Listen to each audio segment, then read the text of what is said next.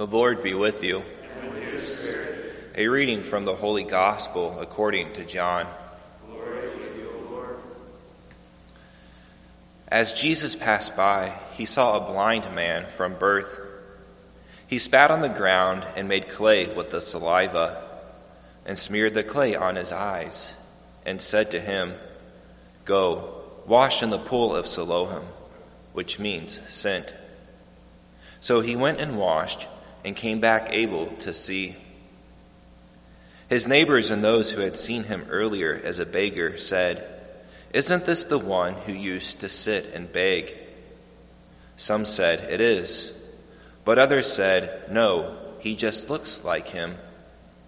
He said, I am. They brought the one who was once blind to the Pharisees.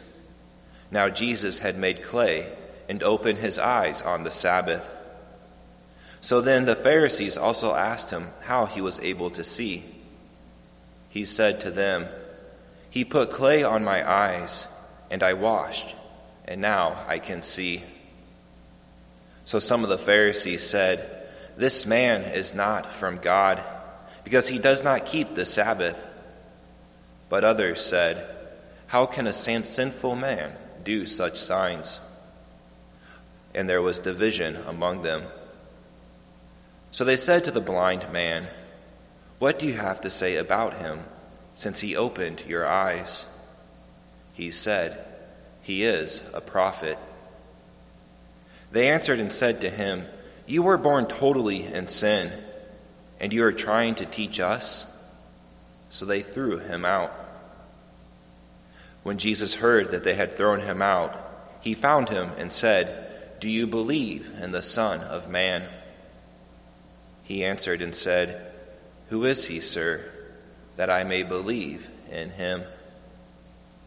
Jesus said to him, You have seen him, and the one speaking with you is he.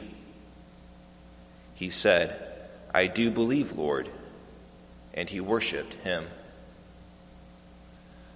The Gospel of the Lord. Praise, Praise to you, Lord Jesus Christ.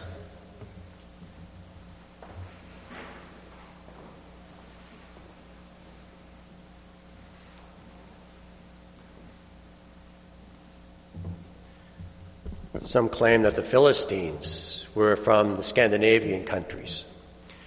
And they, one day, they decided that they wanted to seek warmer climate, so they migrated. As they migrated, they pillaged and plundered every village and city they came to. They won victoriously in every battle until they got to Egypt. And they lost. So they decided to settle on the west coast of the Mediterranean Sea, and there they became the pesky neighbors of the Israelites. And when the Philistines and the Israelites, tensions built up so much they decided to have it out. One on one. My best guy against your best guy. Winner take all. So the Philistines chose for their guy was uh, the, the most experienced, most powerful, and ruthless man in their army, Goliath. On the Israelite side, God picked David. Goliath wore shields and armor, head to toe, and a large sword.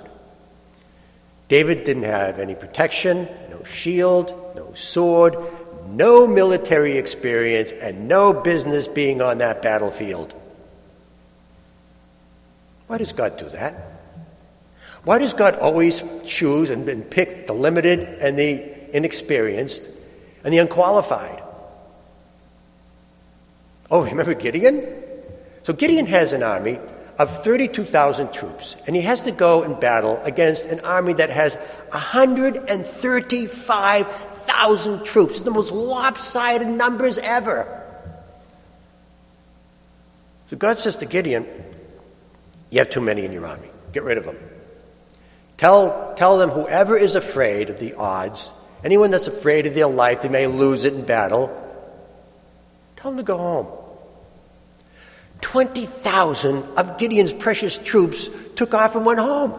So now Gideon has 15,000 troops against 135,000 soldiers.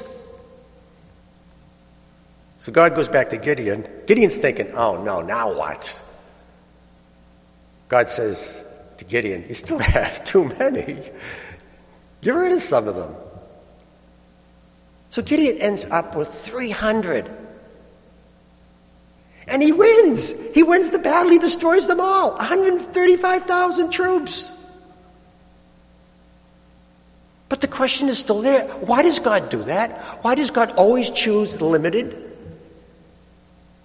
the inexperienced, the unqualified?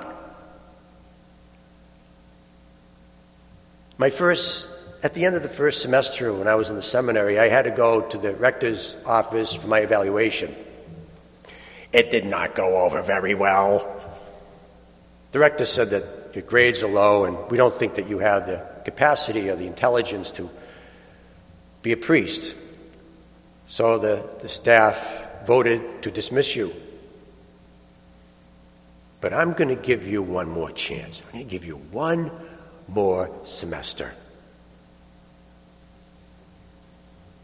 I was devastated. I, I, came into this church. I came into this church about one of the middle pews there. I came in and I lowered my head in shame and, and I said to God, I says, I thought you wanted me to be a priest. In second grade, I wanted to be a priest. What did I get the, the, the signals mixed up or something? God said to me, Peter, I'm not done. I haven't finished the story. Will you'll just let me finish the story? I says, Oh, okay. Well, anyway, 10 years after I was ordained, I was driving to St. John's Seminary. And the reason why I go there is because I am the professor of the classical languages in the New Testament. Along with me in the car was another confrere who's also a professor at St. John's Seminary. So we're at a stop. We, we, we were at a stoplight, and I turned to my confrere and I said, "Hey, Dave, do you remember the time you wanted to kick me out of the seminary because I wasn't smart enough? Did you ever recall it at that time? Did it ever even enter your mind that one day, one day in the future, that it would be you and I would be the professors going to St. John's Seminary? That of all your illustrious and all your brilliant students, it would end up being me. It would be me and you going to the seminary to teach. And he turned to me and he said, That was God. So God turned to me and he said, uh, So, Peter, how'd you like the story? I said, I liked it. I, I, I love the ending. God said to me, Everybody likes my endings. So let's say King David were to come here today to talk to us, to encourage us during this time, this is what I think he'll say. I walked out in that battlefield against one of the most ruthless and experienced warriors on the planet. I had no sword, no protection, no shield, no experience, and no business being there.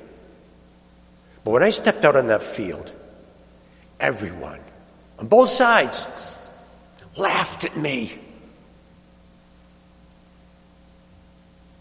And when I saw that and heard their laughter, I said to God, God, this is your moment. This is your finest hour. Let it be me. Let it be me to show the world how great you are.